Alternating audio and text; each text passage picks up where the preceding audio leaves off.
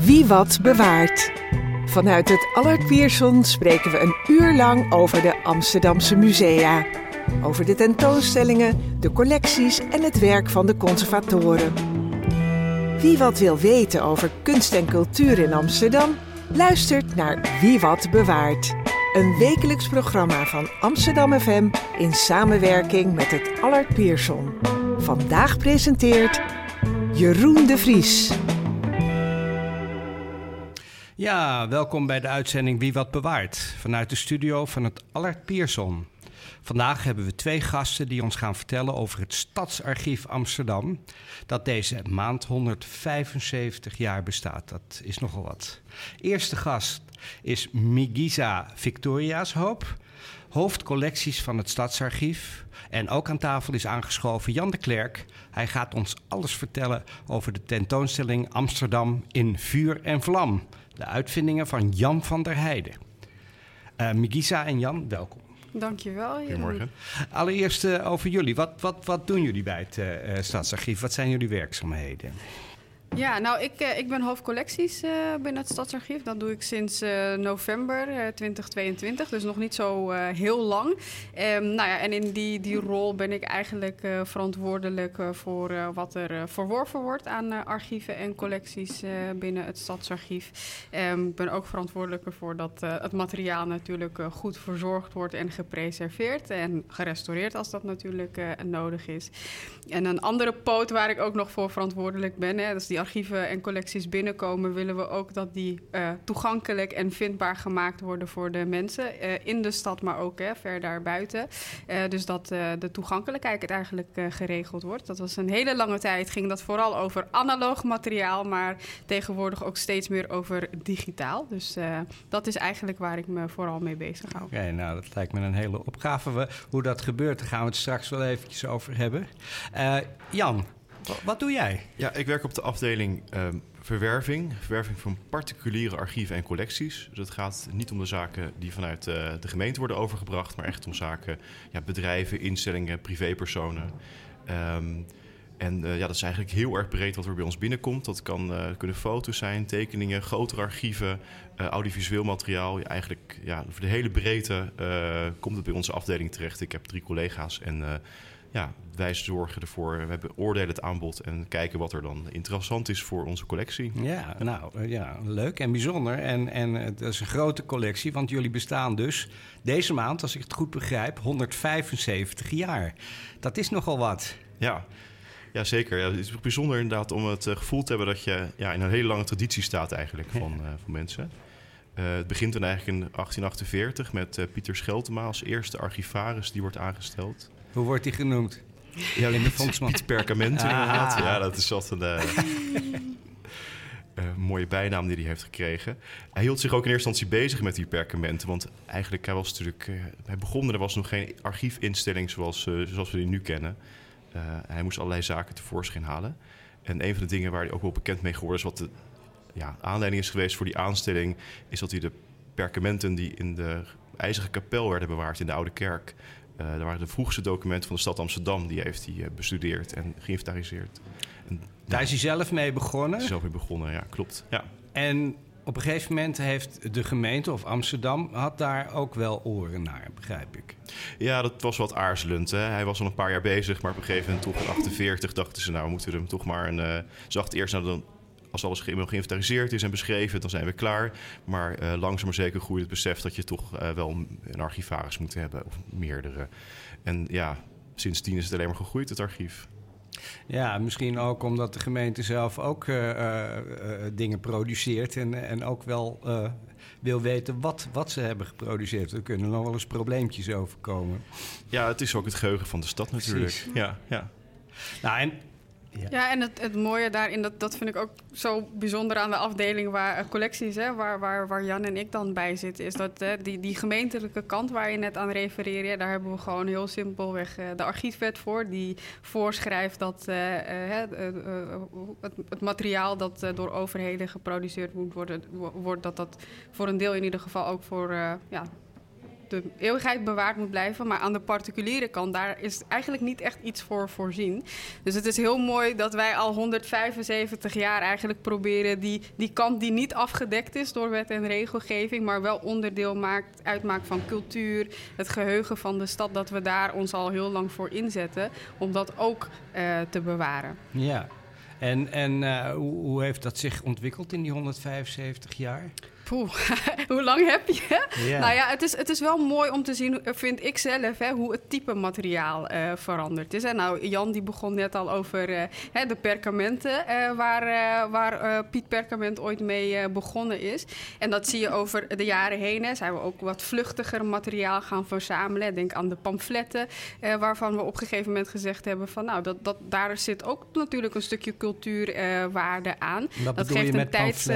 nou ja, we hebben mooie uh, pamfletten die bijvoorbeeld uh, de, de, de oproer rond de, de haring in de stad uh, hebben, hebben weergegeven. nu ontschiet de namen even wat, wat die precies is. Maar hè, dat is natuurlijk iets wat, wat, wat op een moment heel snel gebeurt. Hè? Ehm, waar tekeningen van zijn gemaakt die verspreid zijn door de stad in pamfletvorm. Dat geeft een bepaalde tijdsgeest weer, hè? hoe kort die dan ook is. Maar als we nu terugkijken, zijn we alleen maar heel blij dat dat als materiaal natuurlijk ook verzameld is. Want we hebben nu gewoon visuele uh, weergaven van wat daar dus eigenlijk uh, heeft plaatsgevonden. En als je dat terugtrekt naar vandaag de dag, hè, wat is ons vluchtig materiaal nu? Ja, dat zijn toch wel uh, wat we in onze broekzak hebben zitten. Hè? De, de Instagram-accounts, de Twitter-accounts. Ja, dat, dat is allemaal materiaal die iets vertelt over wat de mensen boeit, wat, wat bij de mensen speelt. En dat wordt op die manier geuit. Ja, want uh, dus er is heel veel bewaard in, in die 175 jaar. Ook, uh, waar ook onderzoek volgens mij uh, naar gedaan wordt natuurlijk, vanuit de stad.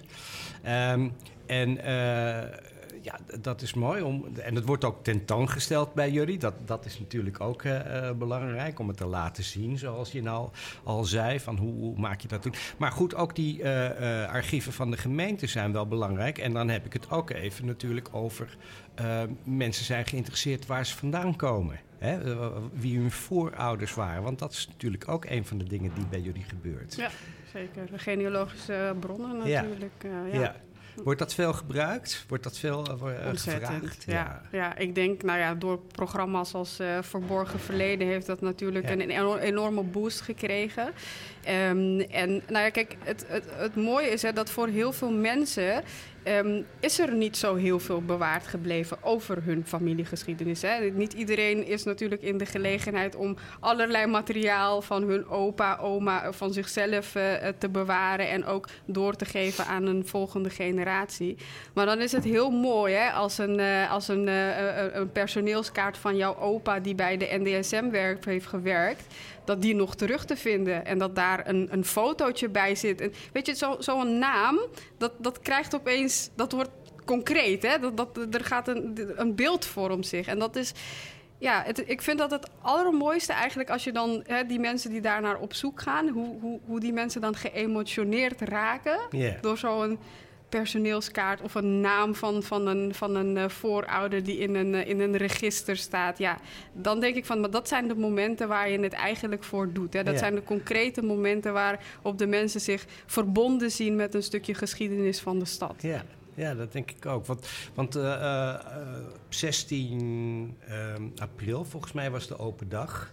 Toen heb jij volgens mij ook gesproken met Job Cohen. Die heeft ook gekeken naar zijn uh, verleden. Klopt dat? Hoe ja, was dat? klopt. Ja, nou ja, kijk, Job Cohen, sowieso al de persoon, dat is een jeugdicoon. Hè? Hij ja. is natuurlijk burgemeester geweest. Dus ik was totaal niet zenuwachtig om met de beste man te praten. Uh, maar ja, het, het is geweldig. Kijk, het mooie is, is dat hij natuurlijk... Daar was hij overigens heel bescheiden in, hoor. Maar hij heeft natuurlijk best wel veel betekend voor nou ja, het, het stadsarchief en ook de locatie, hè, de Basel, uh, het pand waar we nu in zitten, dat we daarin ook echt uh, terecht uh, zijn gekomen.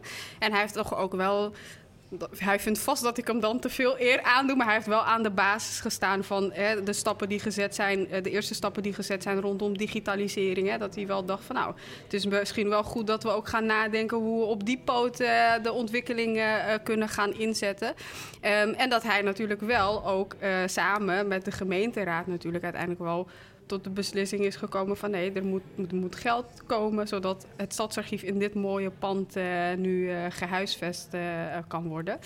En natuurlijk ook het publieksconcept. Hè? Want we zitten natuurlijk hier heel mooi aan de, aan de Vijzelstraat. Een uh, locatie waar veel verkeer uh, voorbij komt. Hoe mooi is het dan dat je daar ook een ruimte kan hebben... waar men naast de depots ook het, ook het materiaal in de vorm van tentoonstellingen tentoongespreid kan zien. Café de Basel wat er is. Dus men kan ook gewoon lekker daar zitten voor een kopje koffie.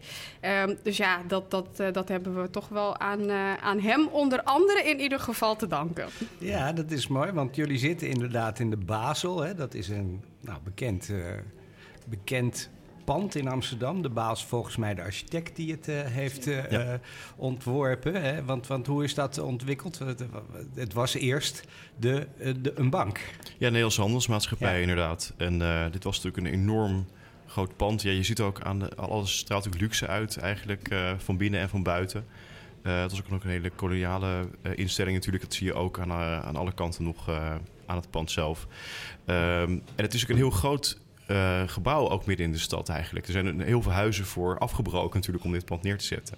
Wanneer is dat ongeveer neergezet? Um, ja, tussen 1919 en 1926. Ja. dat is de, de, bouw, de bouwtijd. Um, en het is, ik vind het een hele mooie manier dat, kijk, de, een deel van de functie is natuurlijk bewaard gebleven. Namelijk het bewaren van bijzondere of kostbare zaken. De schatkamer wordt nu ook gebruikt bij ons voor presentaties. Uh, aan de andere kant is het natuurlijk van een heel gesloten gebouw eigenlijk een heel open gebouw uh, geworden. Maar het blijft soms nog, je ziet soms mensen aarzelen op de stoep, kunnen we hier wel echt naar binnen. Uh, dus er zijn ook grote borden, kom vooral naar binnen. uh, maar je zit met de architectuur van een pand, dat, dat, dat speelt toch mee in hoe je als instelling inderdaad... Uh... Ja, het was nogal een imponerend uh, ja. gebouw. En dat ja, was ja. ook de bedoeling, Dat was uiteraard de bedoeling, ja. Ik heb me laten vertellen dat het, het lagere personeel nooit op de bovenste verdieping mocht komen. Toen de ABN-mensen later... ja, die zeiden inderdaad dat was het meer voor de directie voorbehouden inderdaad. En we hebben het Bodeplein, dus daar stond de bode die dan... nou ja, achter een marmeren uh, receptie. Uh, en daar mocht je dan melden. En dan uh, kon je misschien met iemand converseren in zo'n aparte kamer. Nou, het, het, is niet voor iedereen weggelegd, denk ik. Inderdaad. Nee, maar het is een fantastisch gebouw met hele mooie kamers. Ook ja. boven met ja. vergaderkamers. Ja. Dus ja, ik, ik ben er geweest. Dus dat, dat is echt heel erg mooi. En ja, jullie gebruiken ook de oude bank... geruimtes eigenlijk. Mm -hmm. De kluis onder andere. Ja. Ja, die kluis is eigenlijk een, daar is een vaste presentatie, dus een schatkamer. Uh, daar zijn eigenlijk het verhaal van Amsterdam wordt daar verteld in Zo een heet die ook de schatkamer. Ja, de schatkamer, ja klopt. Um, daar is ook ruimte voor wisselende tentoonstellingen. Dat zijn vaak uh, zaken die te maken hebben met verwervingen. Hè. Dan kan er heel mooi um, kunnen er tentoongesteld worden. Pasbot uh, Kunst en Sociëteit Kring, wat daar een expositie vanwege het overbrengen van het archief en het jubileum. Um, van Egen is recent gezien geweest. Nou, eigenlijk doen we daar wisselende tentoonstellingen in, wat kleiner van schaal. En dan hebben we ook nog een grote expositieruimte. En daar zijn eigenlijk uh, ja, drie à vier tentoonstellingen per jaar te zien. En dan kunnen we wat groter uitpakken. Dus dat is, uh, heeft ook de goede klimatologische omstandigheden en uh, licht. En nou, dat is een, onze expositieruimte eigenlijk. Ja. ja. nou dan gaan we het zo over ja. hebben wat daar op dit moment is. Mhm. Mm -hmm. um, maar uh, ja, ik, ik heb me ook laten vertellen dat toen het gebouw uh, gebouwd werd, uh, dat, het was nogal vrij hoog volgens mij, mm -hmm. dat in ruil daarvoor daar de burgemeesterswoning daarvoor is, is verkregen door de gemeente. Ja, dat, dat klopt. Dat wist, wist Job Cohen ook heel goed te vertellen tijdens, tijdens de open dag. ja, dat, dat is natuurlijk gewoon een onderlinge afspraak die gemaakt is, hè, want het pand is vrij hoog. nou, dat draagt ook bij aan het imposante gevoel dat het, dat het uitstraalt. Uh, maar ja, dat pand mag zo hoog gebouwd worden, omdat inderdaad toen is afgesproken, nou, de, de ambtswoning, uh, die, uh, die, die, die betalen wij dan eigenlijk, ja. om even, even heel plat te zeggen. ja, ja. dus we hebben er veel profijt van. We hebben er heel veel profijt van. En kijk, in, in, met de ogen van hè, de, de, dag van vandaag, dan kijken we daar misschien een beetje fronsend op, op neer. is dat dan wel helemaal zoals het zou moeten? maar goed, dat zijn wel de smeuïge verhalen die je dan kan vertellen en op kan reflecteren. En denken van nou, we zijn in ieder geval wel een stuk vooruit gegaan in hoe we met dit soort zaken omgaan. Ja. Nou ja, het is een heel mooi gebouw. Jullie zitten erin. Ik bedoel, er zijn kantoren in. Er zijn archieven uh, ja. in de kelder volgens mij. Ja, die onder passen. andere en ook uh, naar boven toe. Ja, oh, die zijn ook naar boven. Oké, okay, ja, want Ik ben er vroeger wel uh, veel geweest. Uh, maar volgens mij passen niet alle archieven meer in het, uh, in het gebouw. Klopt dat? Nee, nee met 175 jaar dij je erg uit. dus we hebben ook onderhand zo'n 60 meter, kilometer ruim aan, aan archiefmateriaal staan. Ja. en dat is verdeeld over twee locaties. Hè. De, de Basel, zoals je het pand net, net aanhaalde. Maar we hebben ook een locatie in Amsterdam-Noord staan. Um, die is sinds 2019 is dat pand uh, betreden. En daar zit zo'n uh, tussen de 30 en 40 meter, uh, kilometer aan, aan archiefmateriaal. Ja. Um, dus dat hebben we zo, zo verdeeld over twee locaties, inderdaad. Hey, en jij bent verantwoordelijk om het zichtbaar te maken, om het toegankelijk te maken. Hoe, hoe doen jullie dat voor het publiek? Ja, het uh, toegankelijk maken, dat uh, doen we, nou ja, voor analoog en digitaal uh, materiaal. Um, en nou ja, je, hebt, je kent de term misschien wel de inventaris, via welke je eigenlijk nou ja, de structuur van een archief kan zien en ook kan zien welke ja, individuele stukken er in, in, een, in een archief zitten. Dus dat is eigenlijk de meest bekende manier, denk ik, die men, die men weet van hoe archieven toegankelijk gemaakt worden. Maar we hebben natuurlijk ook een enorme digitaliseringsslag uh, doorgemaakt. En daar zitten we eigenlijk nog steeds middenin. Hè? Dus we proberen ook te kijken hoe je uh, daarin uh, mee kan komen in de manieren waarop, waarop mensen, mensen zoeken. Dus denk bijvoorbeeld aan, aan, de zoekbalk. Dat betekent dus dat je veel meer op basis van, van metadata, van zoektermen, dat archief ook moet, moet gaan ontsluiten. Via internet, hè? via internet, ja. ja. Dus dat kan allemaal via de website. Ja. Um, kun, je, kun je het materiaal opzoeken. Um, en nou ja, we proberen natuurlijk ook te kijken, want uh, analoog materiaal, het, het, nou ja, het nadeel tussen aanhalingstekens daarvan is dat je wel naar een locatie toe moet waar dat materiaal ook, ook zit. Nou, we, we hebben heel veel gedaan in de afgelopen jaren om ook dat analoge materiaal juist te digitaliseren, zodat je eigenlijk vanaf uh, je, je computer, uh, je luie stoel het materiaal kan, kan bekijken. Um, en nou ja, je vindt dus ook steeds meer uh, online terug. Hè. Denk bijvoorbeeld aan de beeldbank, waar je gewoon uh, foto's af kan struinen zonder dat je per se naar het, uh, naar het archief toe moet. Ja, want dat is het andere, de beeldbank. Dat zijn foto's die in jullie archief zitten. ja, ontzettend leuk om daar eens te houden. Ontzettend oude foto's ook, hè, vanaf het begin van de fotografie ja. zo'n beetje. van Amsterdam. Ja. En ja, wordt daar veel van gebruik van gemaakt? Nee, absoluut. Kijk, en die foto's, uh, het zijn niet alleen foto's, maar ook tekeningen, prenten, kaarten. Um, eigenlijk in uh, ja, 1874 komt voor het eerst komen er foto's in het uh, stadsarchief binnen. En dan eigenlijk in 1877 wordt besluit genomen om een topografisch of een topografisch historische atlas op te richten. En dat betekent eigenlijk dat ja, het idee was ook dat je toch Amsterdam moest vastleggen op beeld. En, en of moest kijken hoe Amsterdam in het verleden was vastgelegd op beeld. En toen is eigenlijk bewust begonnen met het verzamelen van cartografie, van tekeningen, prenten, die eigenlijk een beeld geven van, van Amsterdam door de eeuwen heen. Uh, ja, later in de 20e eeuw zijn er allerlei zaken bijgekomen, zoals de, de tekenopdracht en de documentaire fotoopdracht, waar eigenlijk het archief ja, actief um, een opdracht uitschreef om de stad in beeld te brengen. Dus eigenlijk vanaf het eind van de 19e eeuw is er altijd, ja, is dat, dat beeld van Amsterdam is constant aangevuld. Hoe, hoe, gebeurde dat? Elk jaar? Of eh, werd dat, uh, hoe werd dat gedaan? Uh, ja, elk jaar. Dus de fotoopdracht vanaf 1972 okay. en de, de tekenopdracht uit mijn hoofd uit 1926. Dus ieder jaar werden een aantal kunstenaars, tekenaars, fotografen gevraagd om opdrachten in te leveren. De stad in beeld te brengen. Ja. Dus vanaf 1972 uh, hebben jullie uh, de stad in beeld gebracht? Nee, dat begint zo heel erg langer voor. Okay. maar dan wordt het actief gedaan. Ja. er worden ook echt opdrachten uitgeschreven. Ja, want ik heb, ja, ik heb wel eens een mooie tentoonstelling gezien van Israëls. En die fotografeerde volgens mij ook. Of vergis ik Breitner, denk ik. Breitner, ja, klopt. Ja, ja, nee, klopt. Tijdgenoot. Nee, ja. Ehm, ja, nee, zeker. Nou, dat zijn dus ook, er zijn allerlei aankopen gedaan. Uh, Breitner, inderdaad, die, die, daar hebben we een groot archief. Heel bekend is natuurlijk Jacob Olie, uh, ja. fotograaf. Dat is al in 1956 al bij ons naar binnen gekomen. Dat is een prachtige bron voor het laat 19e eeuwse Amsterdam. Um, ja, daarmee is het ook niet alleen een beeld van Amsterdam, maar het, het zijn natuurlijk ook museale collecties. Hè. Het zijn, je kan op allerlei manieren naar die dingen kijken. Natuurlijk ook... Uh, uh, ja, de kwalitatief. Hoe, hoe zien die foto's en tekeningen eruit? Wie zijn ze gemaakt? Er zijn allerlei eigenlijk onderzoeksvragen die je kan stellen aan deze collectie. Uh. Ja. Ja. ontzettend leuk.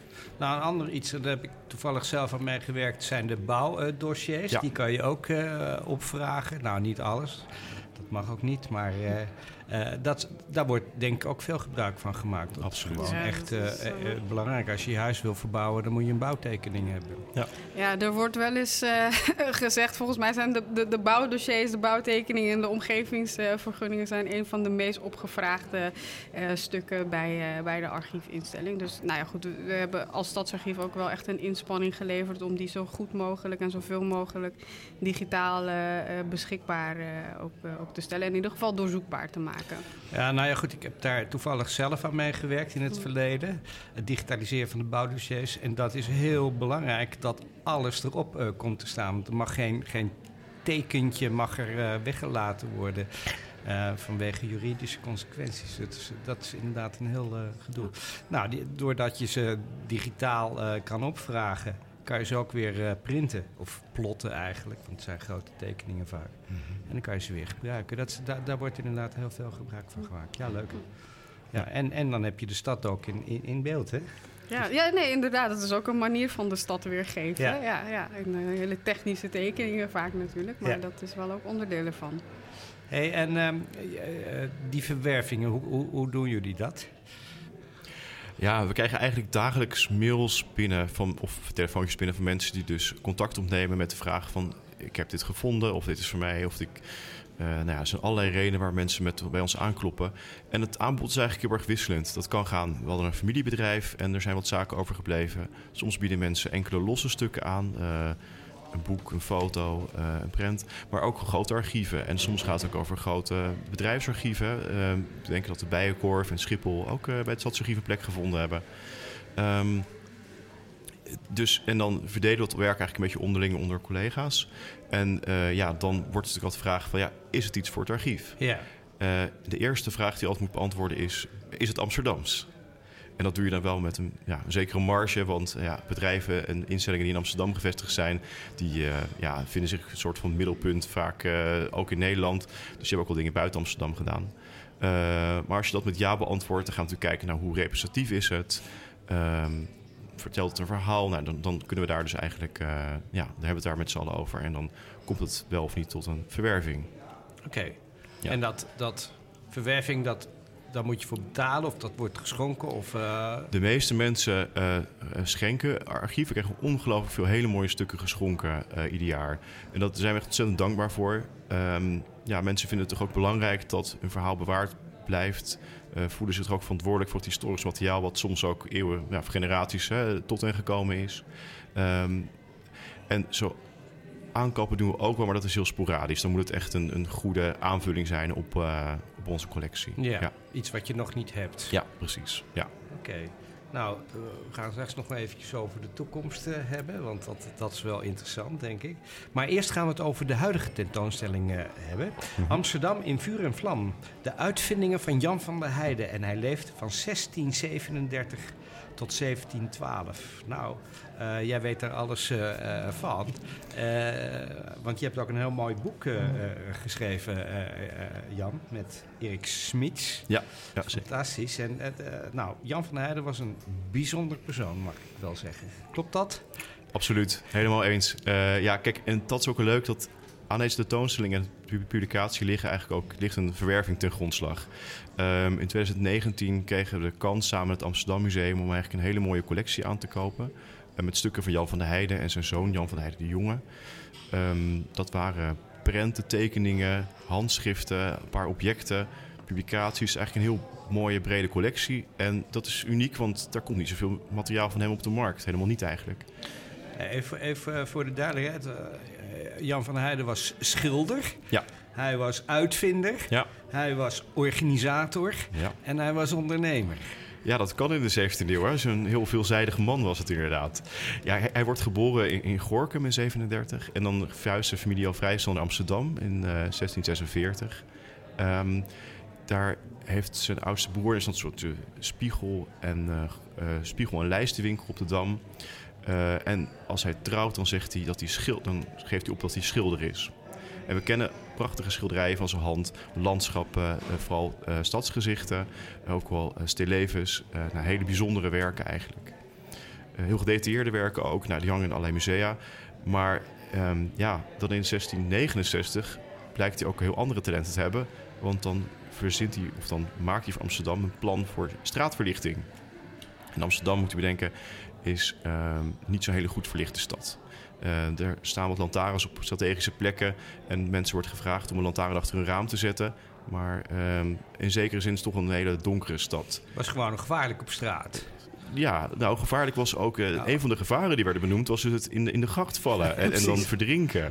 Maar ook ja, inbraken natuurlijk. Ja, als je, als, uh, als je weinig goeds in de zin had... dan kon je onder het mantel van de duisternis... kon je natuurlijk mooi door Amsterdam uh, ja, jezelf voortbewegen. Je was ook verplicht om een lantaarn bij te dragen s'avonds. Anders dan, als je dat niet had, dan was je zeker wat snode plannen in een zin. Ja.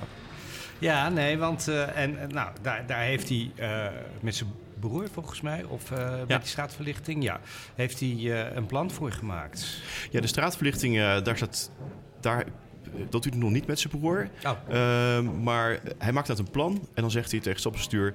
Ehm, ik denk dat er 2556 lantaarns in Amsterdam moeten komen. Die moeten dan 150 voet van elkaar vandaan staan, dat is ongeveer 42 meter.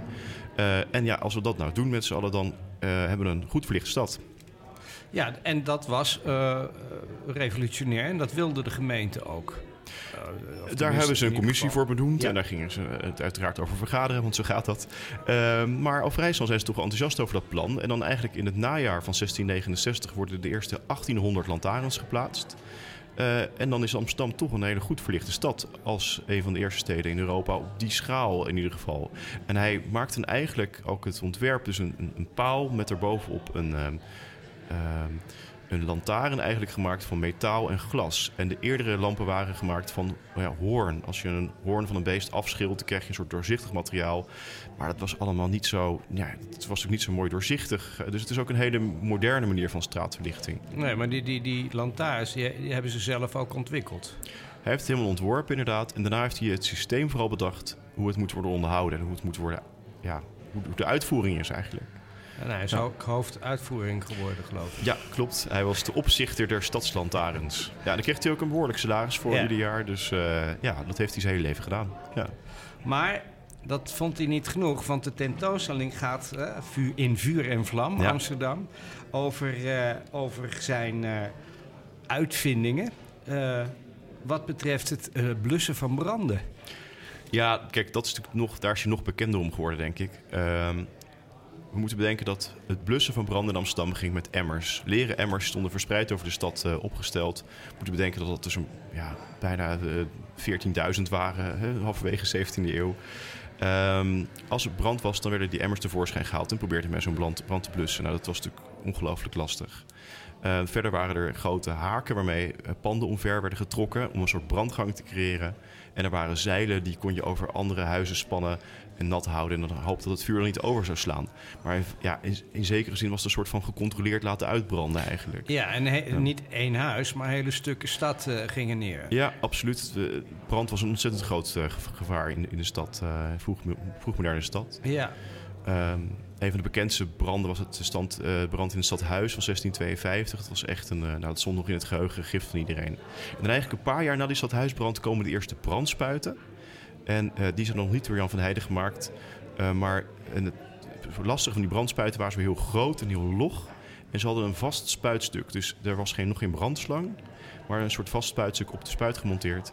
En dan rond 1670, 71, met Nicolaas van der Heijden, zijn broer, vindt Jan van der Heijden de brandslang uit. Gemaakt van zeildoek en van leer. En uh, ja, dan wordt het dus eigenlijk krijgen we dan de moderne brandspuit. Uh, wordt dan ontwikkeld eigenlijk. Ja, die heeft hij samen met zijn broer uitgevonden. Ja. En uh, ook meteen uh, gepusht, uh, gepromoot, zullen we maar zeggen, bij de gemeente. Ja. en die hebben, want er waren concurrenten, wat je net zei, er waren wat oudere ja. dingen, wat oudere spuiten die vrij log waren. Ja. En ja, dat, dat, die hebben ze toch aangeschaft. Ja, maar het, is het wordt wel breed gedragen, die nieuwe uitvinding. Want in 1673 is echt de eerste brand waar die brandspuiten worden, waar die brandspuit wordt, voor wordt gebruikt. En dan staan er al verschillende brandspuiten. En ze hebben al heel veel geprobeerd.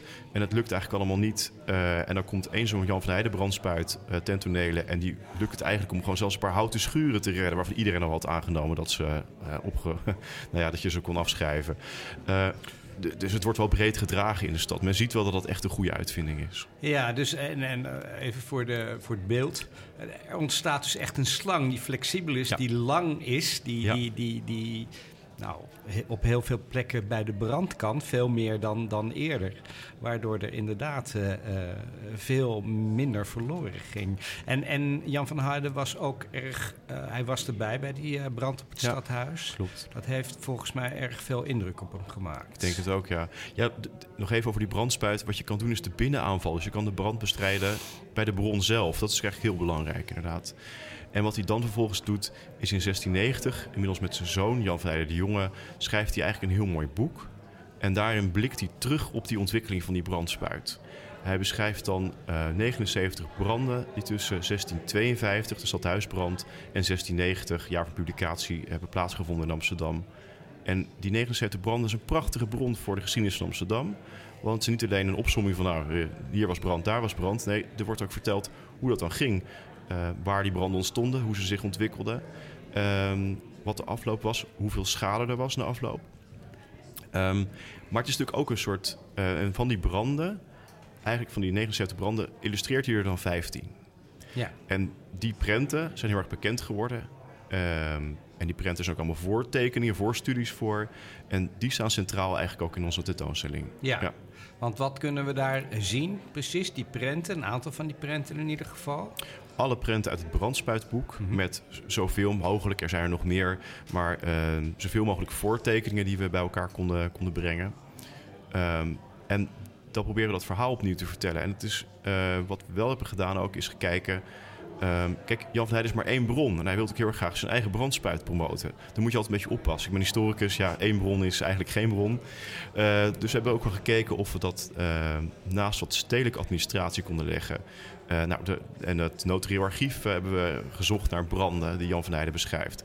En het leuke is toch, als je al die meerdere informatie naast elkaar legt, dan kom je toch langzaam maar zeker kom je wel uh, ja, tot de conclusie dat Jan van Heijden toch eigenlijk wel een heel erg betrouwbaar beeld schetst van zijn ontwikkeling, van zijn brandspuit. Ja, want dat brandspuitenboek, nou, er ja. is hier een uitgave Amsterdam in vuur en vlam, hè? Ja. dat heb jij medegeschreven. Ja, samen met Erik Smits. Ja, ja. daar staat dat is eigenlijk een. Uh, dat, dat brandspuitboek, klopt dat een beetje? Is dat de vertaling of is dat jullie... Uh, uh, hoe heb je het gemaakt, laat ik het zo zeggen? Uh, we zijn uitgegaan van de 15 branden die geïllustreerd zijn. Ja. Dus dat zijn de branden waarvan prenten zijn. Soms zijn er twee prenten per brand.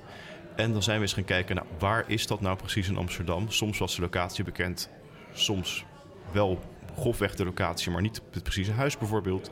Dus in een aantal gevallen zijn we in staat geweest om precieze locatie, het huis ook uh, te identificeren, maar soms ook de bewoners.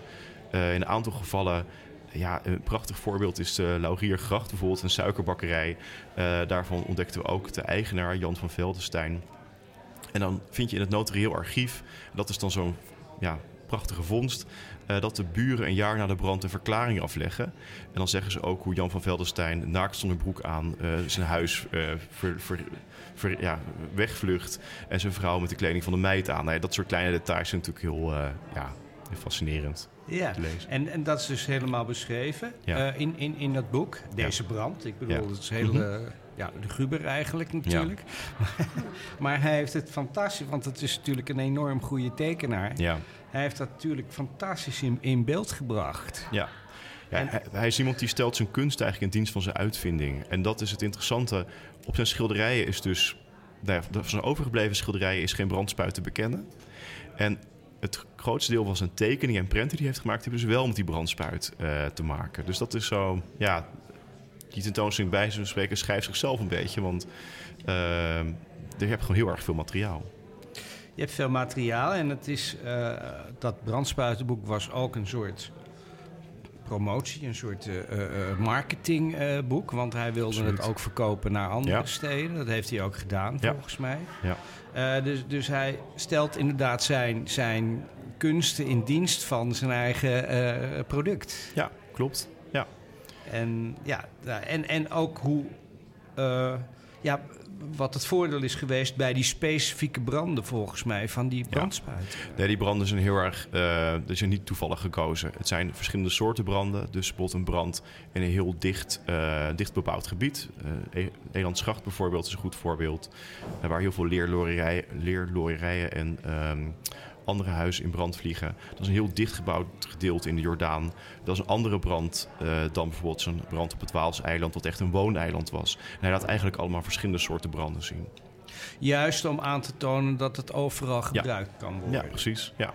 Zelfs bij hele strenge vorst, een prachtig voorbeeld van uh, 1683, een van de strengste winters van het millennium. Het vriest zo hard dat dus mensen zelfs met de uh, arreslee vanaf uh, Friesland naar Amsterdam kunnen kunnen komen. Um, en dan is zijn nieuwe brandspuit al volop in gebruik. En iedereen, dan breekt de brand uit. En dan, ondanks dat het een enorme heftige brand is, is eigenlijk vrij snel die brand al geblust. En um, uh, nou ja, uh, ondanks dus dat het heel erg hard vriest. Dus dan vriest de brandspuit wel aan de buitenkant, maar het water zelf blijft gewoon stromen. En uh, de brand wordt vrij snel geblust. Ja, want door die slang konden ze ook het water gewoon direct uit de grachten uh, halen. Klopt dat? Klopt, ja. ja. Uh, ja, dat ging dus vroeger moest het al met een soort rijen emmers. Uh, en hier heb je eigenlijk wat je hebt is een schraagzak. en dat is een soort zak die langs de waterkant wordt geplaatst. Daarin worden de emmers inge ingeworpen. Maar je hebt dus en daarna met een slang eigenlijk naar de brandspuit getransporteerd. Je hebt dus veel minder mensen nodig die emmers ja, aan elkaar doorgeven. Wordt gepompt. Er wordt ook, ja, later komt er ook een versie waarbij het direct uit de gracht opgepompt wordt. Ja, inderdaad. oké. Ja. ja. want uh, dat kan je ook zien in de tentoonstelling. Want er staan ook brandspuiten. Ja, er staat dus één, brand, uh, één brandspuit waarvan wij redelijk zeker, van, nou ja, redelijk zeker zijn dat dat een van de oudste brandspuiten is die in Nederland bewaard is. Um, zo rond, uh, ja, toch uit de 17e eeuw waarschijnlijk. Um, ik moet bedenken dat toen in uh, 1891 uh, de brandweer had een heel pakhuis vol met brandspuiten, Jan van Heijden brandspuiten. Die zijn toen allemaal afgedankt en verkocht voor oud ijzer en uh, oud hout. Uh, en er zijn er één is er bewaard gebleven en die staat nu in het brandweermuseum in Hellevoetsluis. Oké. Okay. ontzettend leuk museum. Uh. Moet iedereen vooral heen als ze ooit in de buurt zijn. En die hebben wij inderdaad als bruikleen gekregen. En dat maakt het wel tastbaar. Want ja. je kan natuurlijk al die prenten en tekeningen zijn heel mooi. Het is een prachtig materiaal. Maar het is ook heel leuk om een echte brandspuit te kunnen laten zien. Ja, ja dat is grappig. Ja, ja want uh, hij heeft het... Uh, nou ja, verkocht dus. Hij was een zeer uh, ondernemend zakenman eigenlijk geworden. Ja met zijn uh, zoon als laatst. Met zijn broer is het wat minder uh, goed gegaan, geloof ik. Ze hadden wat oneenigheid, ja, klopt. Ja. Nou ja, dat is geloof ik later wel uh, weer in de minne, goed in de minne geschikt. Ja, ja, klopt. Nee hoor, ze, ze, ze, doen dat eigenlijk samen. En dan, maar je ziet dan vrij snel dat zijn zoon toch in dat familiebedrijf groeit eigenlijk. Ja, want, want ja. die brandspuit is nog heel lang gebruikt door Amsterdam. Ja. Ja, eigenlijk tot in de 19e eeuw blijft die brandspuit en de brandweerorganisatie blijft ook bestaan. Um, ja, daar komt eigenlijk pas een eind aan als de stoombrandspuit in uh, gebruik wordt genomen. Ja, en, en, en die organisatie, dat heeft hij ook gedaan. Ja. Hoe, hoe uh, zag dat eruit? Ja, traditioneel waren de gildeleden um, waren dus uh, verantwoordelijk voor het, brand, voor het blussen van branden. Gilden van de brandweermannen? Nee, dat waren dus de gildes waar sjouwwerk aan, dus de uh, bierdragers gilden moeten we dan aan denken. En een aantal andere gildes sterke, waren dus sterke mannen. Ja, oh ja precies. Okay. Die waren gewend om uh, zwaar sjouwwerk te verrichten. En uh, zij waren op een gegeven moment ook degene die bij de oude brandspuiten... waar zij degene die verantwoordelijk waren voor het onderhoud... en het brengen van de brandspuit naar de brand en het blussen van de brand. En Jan van der Eijden die heeft een beetje een moeizame relatie met die gildeleden... want die vindt vaak dat ze niet zo goed hun best doen. Uh, dan wordt zo'n brandspuit wordt wel daarheen gebracht... Uh, maar ja, dan gaan ze ergens in een café zitten drinken. En dan eigenlijk pas als de brand uh, zo'n beetje het café boven hun uh, raakt, dan gaan ze eens beginnen met plussen. Dat is een beetje, je hoort dat soort, in zijn teksten hoor je daar af en toe wel wat frustratie over. Dus wat hij eigenlijk doet is, um, als hij rond 1680 dan die brandspuitorganisatie helemaal op de schop neemt, dan komt er een systeem van premies en boetes. Dus de eerste brandspuit die bij de brand is, die krijgt een premie uitgekeerd en een boete als je te laat bent. Hoe zorgen jullie ervoor dat die brandspruiten snel bij de brand konden zijn? Nou, om te beginnen door er gewoon heel veel te hebben. Dus Amsterdam is in de 17e eeuw ingedeeld in 60 burgerwijken. En iedere burgerwijk krijgt een, een brandspuit. Er worden ook brandspuiten geplaatst eh, bij de haven, dus brandspuiten op boten, dus de ja, blusboten eigenlijk. Um, en vervolgens ehm, beschrijft hij heel duidelijk wat er bij iedere brandspuit aanwezig moet zijn. Er zijn hele mooie prenten bewaard gebleven met alle onderdelen die je moet, ja, per die brandspuit moet bewaren. Uh, iedereen moet vooral heel erg goed weten wat hij moet doen in het geval van brand. Dat geldt ook nu nog bij goede oefeningen.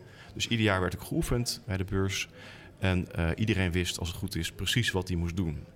En het werd onderhouden, dat was ook erg belangrijk. Ja, je moest natuurlijk die brand, dat werd gecontroleerd of alles aanwezig was. er moesten niet, uh, er moesten bijvoorbeeld twee fakkels zijn, om een voorbeeld te, te noemen. Als er s'nachts brand was, had je één fakkel bij de waterkant en één fakkel bij de brandspuit. Waarom? Ja, anders dan zag je niks. En dan, was het, nou, dan mocht het niet zo zijn dat er één fakkel ontbrak in dat huisje. Dan moest dat gewoon worden aangevuld. Dus daar wordt streng op gecontroleerd. En daar was hij ook uh, hoofd van? Hij was daar verantwoordelijk voor? Ja, hij was daar verantwoordelijk voor. Ja. Dus we zien eigenlijk dat hij dan uh, ja, generale brandopzichter, of in ieder geval, hij krijgt die twee taken. Hij was ook opzichter over die straatverlichting en hij krijgt die op, op, opzichthoudersfunctie voor uh, de brandweer krijgt hij erbij. Ja. ja, want het was dus ook een enorm goede organisator hij is ongelooflijk nauwkeurig in uh, zijn beschrijvingen van wat er precies moet gebeuren. Ja, zeker bij, bij die straatlantaarns moet ik ook wel een beetje lachen. Want er staat er zelfs bij hoe je dan het spinrag van uh, de lantaarns moet verwijderen. Ja. dat, dat, dat, soort detail. En dat zie je dan toch ook terug in zijn kunsten. Dus ook in zijn tekeningen. Het is allemaal heel gedetailleerd. Heel erg ja, goed uitgedacht eigenlijk. Ja, dat wordt wel gezegd van zijn tekeningen of schilderijen. Elk steentje wordt getekend. Ja, ja klopt. Of het nou dichtbij was of ver, veraf. Ja, het is niet iemand van de hele spontane schets waar in één keer alles staat. Het is iemand van heel nauwkeurig kijken en heel nauwkeurig werken. Ja, klopt. Ja. Nou, leuk. Ja, ik zou iedereen aanraden om hier daar eens te kijken. Zeker als je wil weten hoe het verleden met brand om werd gegaan in, eh, in, in, ja. in Amsterdam. Maar, maar het is inderdaad een hele nou, ik, ik ben verbaasd over wat deze man kon eigenlijk. Ja. ja, het is ook erg veel om te doen in een heel leven inderdaad. Dat uh, vind ik ook.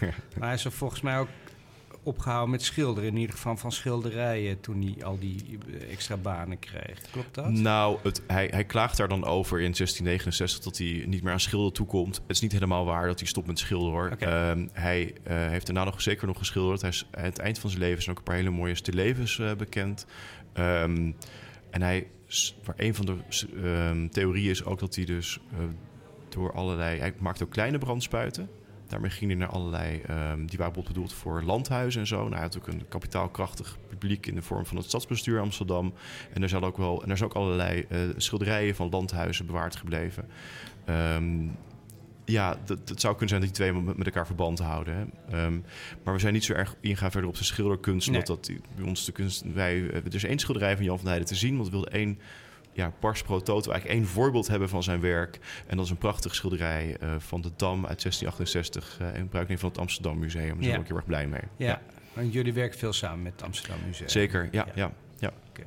Gaan we eventjes naar uh, het Stadsarchief weer toe.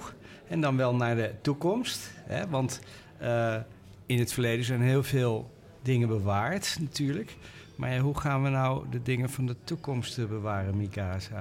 Mikasa. Mikasa. Ja, ik, sorry, dat ja. zit in Nou ja, ik denk eh, dat daarin toch wel de, de, de belangrijkste factor, zoals uh, Jan eerder aangaf, hè, het moet representatief zijn uh, voor de stad. Dat is ook nog wel een, een, iets wat we aan gaan houden richting de toekomst.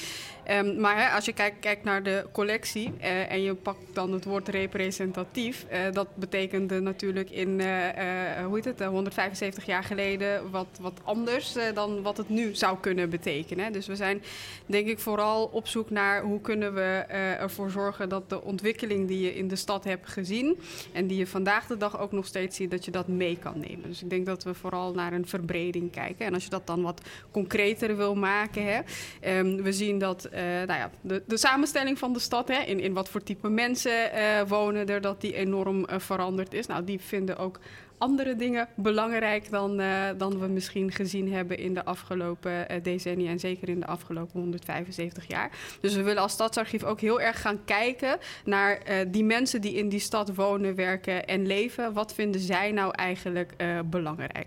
Nou, je ziet heel veel bewegingen rondom community-archieven die aan het ontstaan zijn. Hè. Een voorbeeld daarvan is de Black Archives, denk ik, die heel veel verzamelt rondom nou ja, de, de zwarte geschiedenis en de zwarte inwoners in de stad stad, maar ook hè, in, in de bredere omgeving.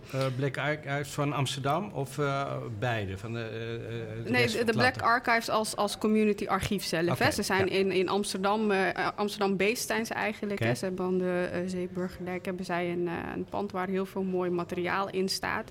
nou, die, daar zoeken we graag de samenwerking mee op. Want zij vertellen natuurlijk ook een deel van het verhaal van Amsterdam in wat zij verzamelen.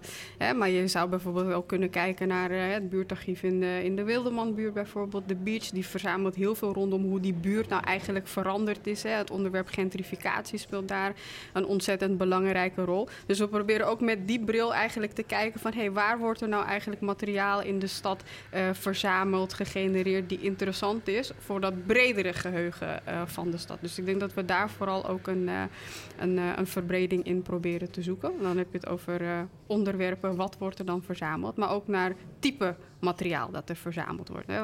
75 jaar geleden de perkamenten. We hebben het over de pamfletten gehad. Nou, ik uh, zou ook graag daarin uh, zien dat je juist ook de digitale varianten van, uh, van nou ja, de vraag of dat dan archiefmateriaal is, dat is onder de, onder de, de, de, de, de, degene die de, de archiefschool doen dan waarschijnlijk nog wel even een vraag. Maar we zien wel dat dat een manier is waarop mensen materiaal aan het verzamelen zijn. De, de Instagram-accounts, de Twitter-accounts. Dus uh, die ook een plekje eigenlijk te geven in de collectie van, uh, van het Stadsarchief. Dat lijkt me nog wel een opgave. Dat is het zeker. Ik heb, uh, toen ik hier aan begon uh, in deze functie, dan wist ik ook wel dat uh, het ambitieniveau ontzettend hoog lag. Maar goed, weet je, kijk, je, je bent er om het geheugen van de stad te bewaren en veilig te stellen dan ontkom je er eigenlijk niet aan. En we moeten gewoon met elkaar gaan kijken hoe we dat, uh, dat gaan, uh, gaan oppakken. En daar worden al voorzichtige stapjes in gezet. Hè. Social media archiving is niet per se iets, uh, iets heel nieuws. Alleen wil je wel gaan kijken hoe kan je dat ook echt onderdeel laten worden van ja, het wervingsbeleid, dat je, verwervingsbeleid dat je, dat je hebt. maar ook hè, hoe ga je dat dan weer vervolgens toegankelijk maken voor de mensen? Want dat is uiteindelijk wel wat je probeert te doen verzamelen aan de ene hoe, kant. Hoe, hoe, zie je dat voor je? Ik probeer me dat voor te stellen namelijk. Ja. Hoe, ja. hoe zou nou je... ja, om een, om een heel concreet uh, voorbeeld aan te halen. We hebben onlangs een, uh, een Twitter-archief uh, verworven van, een, van een, een, inwoner in Amsterdam.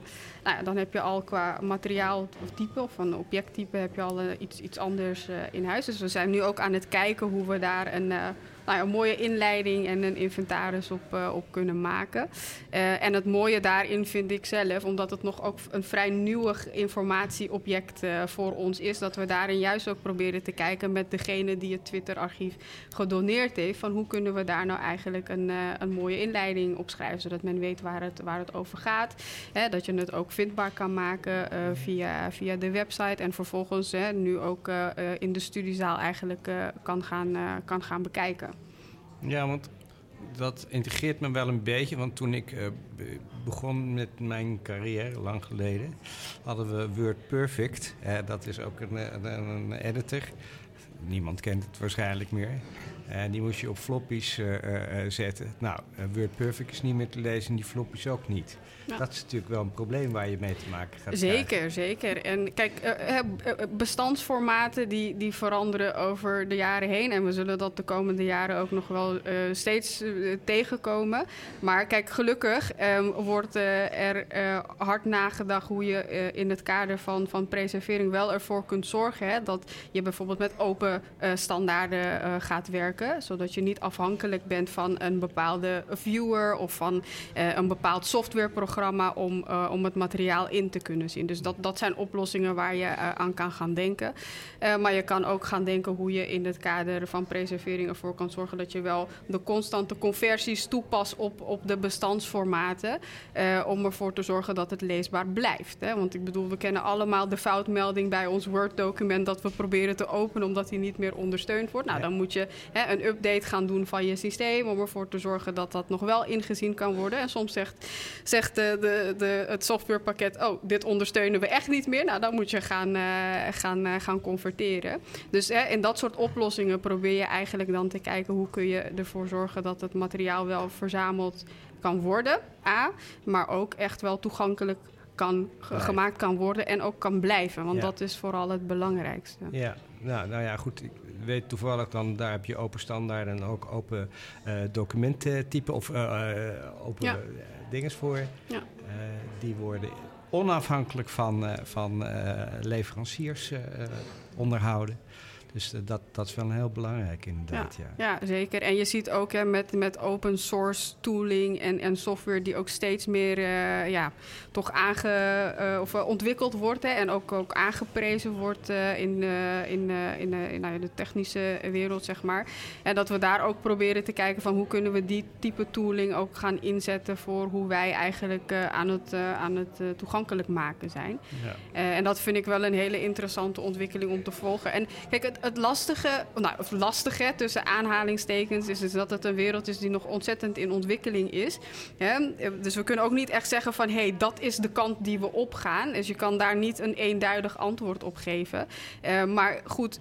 We willen als, als stadsarchief ook wel een archief zijn waar men materiaal terug kan vinden.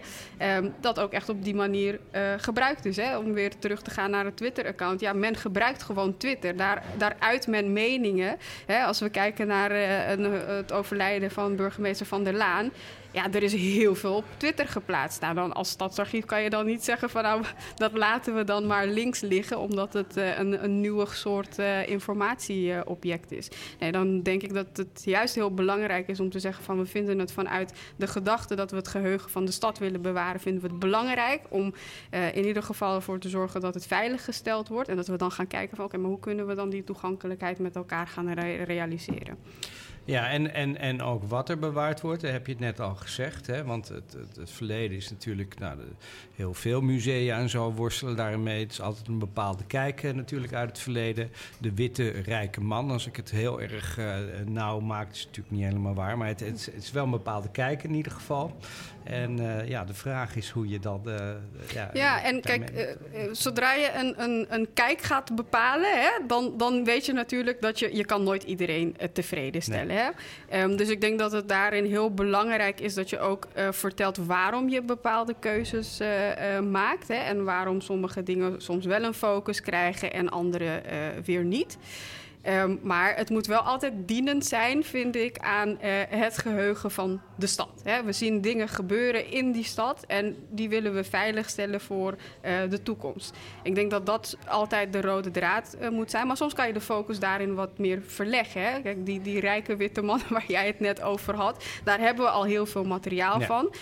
Daarvan zeggen we niet, nou dat gaan we niet meer doen. Maar we gaan wel zeggen, we doen en die rijke witte man. Maar we gaan ook kijken naar die eh, niet-westerse migrantengroepen... die ook onderdeel zijn geworden inmiddels van dat geheugen van de stad. Want dat kunnen we gewoon niet meer ontkennen.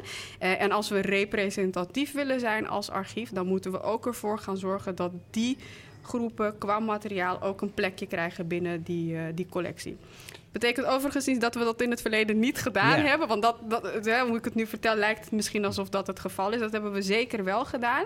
Maar we zien wel dat we daar gewoon eh, veel meer eh, kunnen winnen ook in, eh, in materiaal dat we verzamelen. En Ja. ik denk dat dat vooral nu de opgave is waar we voor staan. Hè, dus echt de verbinding gaan leggen eh, met de community-archieven die al materiaal verzamelen rondom dit soort eh, onderwerpen. Maar ook gaan kijken, kunnen we op andere manieren verbindingen gaan maken in de stad eh, waar nog meer materiaal verzameld wordt. Nou, Piet Perkament ging, ging de zoldertjes af. Nou ja, je zou dat ook in een moderne variant zeg maar, kunnen doen. En ik denk dat dat is waar we nu, nu voor staan. En hebben jullie daar al voorbeelden van? Jij, jij vertelde mij in een vorige gesprek over een Arabische boekhandel. Ja, ja, ja, nou dat is natuurlijk echt als je, eh, eh, nou, als je het hebt over eh, diversiteit in het archief, is dat denk ik echt wel een heel goed voorbeeld. En het mooie is, is dat het natuurlijk, het, het, het is gelieerd aan mensen met een bepaalde migratieachtergrond in de stad. Maar ook als je kijkt naar de taal waarin het geschreven is, of het materiaal, hè, of een deel van het materiaal geschreven, ge- gewoon Arabische teksten. Nou, hoe gaaf is het dat je die teksten toegankelijk kan gaan maken door middel van transcripties, vertalingen voor de mensen. En dat, hè, dat je over 10, 15 jaar dat men eh, onderzoek gaat doen en dat ze zeggen: Oh, wat ik nou eens heb gevonden bij het Stadsarchief Amsterdam. Ja, dat is uiteindelijk waar je het voor, voor doet. Ja, want Amsterdam is natuurlijk van oudsher natuurlijk een, een, een stad waar heel veel verschillende groepen naartoe gemigreerd zijn en geïntegreerd. Uh, ja, dat is, dus 15e, 16e eeuw was dat uh, eigenlijk al zo, toch? Dat is. Absoluut. Het is historisch heel erg. Ehm, een ontwikkeling die altijd al gaande is geweest. En wat ik wel mooi vond, een paar jaar geleden was ook al een project met vreemdelingenkaarten. Dus uh, het jaren 2030, waar veel uh, mensen die de stad binnenkwamen. En dat heeft dan ook weer reacties opgeleverd. Waar iemand dus weer zijn archief van een van de mensen die op die vreemdelingenkaart hebben gevonden, heeft, heeft ja, geschonken aan het archief. Dus dit zijn ook bijzondere, juist door die ja, door het weer in de aandacht te zetten, komt er ook weer nieuw materiaal binnen. Dus dat ik ook een hele mooie. Uh, ja, ja, ja. Dat, ja. Dat, dat is ook zo. Dus door ja. je focus te verleggen, krijg je ook uh, andere uh, dingen die aangeboden worden. Ja, dus eigenlijk door het onderzoek soms in de belangstelling te stellen. Door je onderzoek te doen naar je, naar je verleden en naar je geschiedenis van je stad, krijg je soms ook weer nieuwe dingen aangeboden. Of daar, dingen die dus ergens nog lagen. En ja, dat is ook heel mooi, vind ik. ja. Nou ja, jullie hebben ook in het Staatsarchief hele andere tentoonstellingen. Er is ook uh, nu op dit moment een uh, tentoonstelling over het, uh, de, werkkampen, werk, ja. de werkkampen in het Amsterdamse bos voor, voor Joden tijdens de Tweede Wereldoorlog. Ja. Ik persoonlijk best wel aangrijpend. Dat, Ja. dat wist ik niet zo. Mhm. Uh, maar dat, dat- met foto's en, en teksten, dat is ook heel erg mooi. Dus het zijn altijd wel een beetje verschillende dingen die jullie eh, laten zien. Ehm, misschien is het ook wel even goed eh, om te eh, laten weten dat er ook lezingen worden gehouden. Eh, onder andere door eh, jou, eh, eh, Jan. Klopt. Hè, eh, ik zal het even voorlezen op woensdag 19 april. Nee, dat Is hebben het we geweest? gehad. Eh, zondag 14 mei om, Ja. om drie uur. Ehm, dat is jouw collega Erik Smerts Ja, die klopt. dat doet. Ja. Zondag 11 juni om drie uur spreker Erik Smerts. En 5 juli ben jij ook weer eh, eh, de spreker daarvan, Ja. Jan. Iedereen van harte welkom inderdaad. Ja. Je hoeft, eh, het is gratis en eh, vol is vol. Ja hoor, er passen ongeveer 60 mensen op het Bodemplein en, en dan zetten we nog wat stoelen bij. Maar eh, daarnaast ook leuk om nog even over de tentoonstelling te lopen. Misschien met inleiding in de achtergrond. En misschien ook nog wel leuk om te... We hebben ook nog een bioscoopzaal, want die is nog niet genoemd. We hebben een echte bioscoopzaal in, in, de, in de Basel. En Cinema Amsterdam, dat is eerste zondag van de maand een samenwerking met AI. En dan is iedere keer een film te zien. En de volgende keer is 7 mei. Misschien ook wel leuk om even dat deel van de collectie onder de aandacht te brengen. Dank jullie wel. Eh, in deze uitzending sprak ik met Migasa Victoria. Migasa. Migisa, sorry, dat zit in mijn hoofd. Victoria's Hoop en Jan de Klerk over het Stadsarchief Amsterdam. En over de tentoonstelling van Jan van der Heijden. Dit was eh, Wie Wat Bewaart, gepresenteerd door Jeroen de Vries. Met dank aan de gasten van vandaag, Migisa, Victoria's Hoop en Jan de Klerk. Techniek Erik Korver.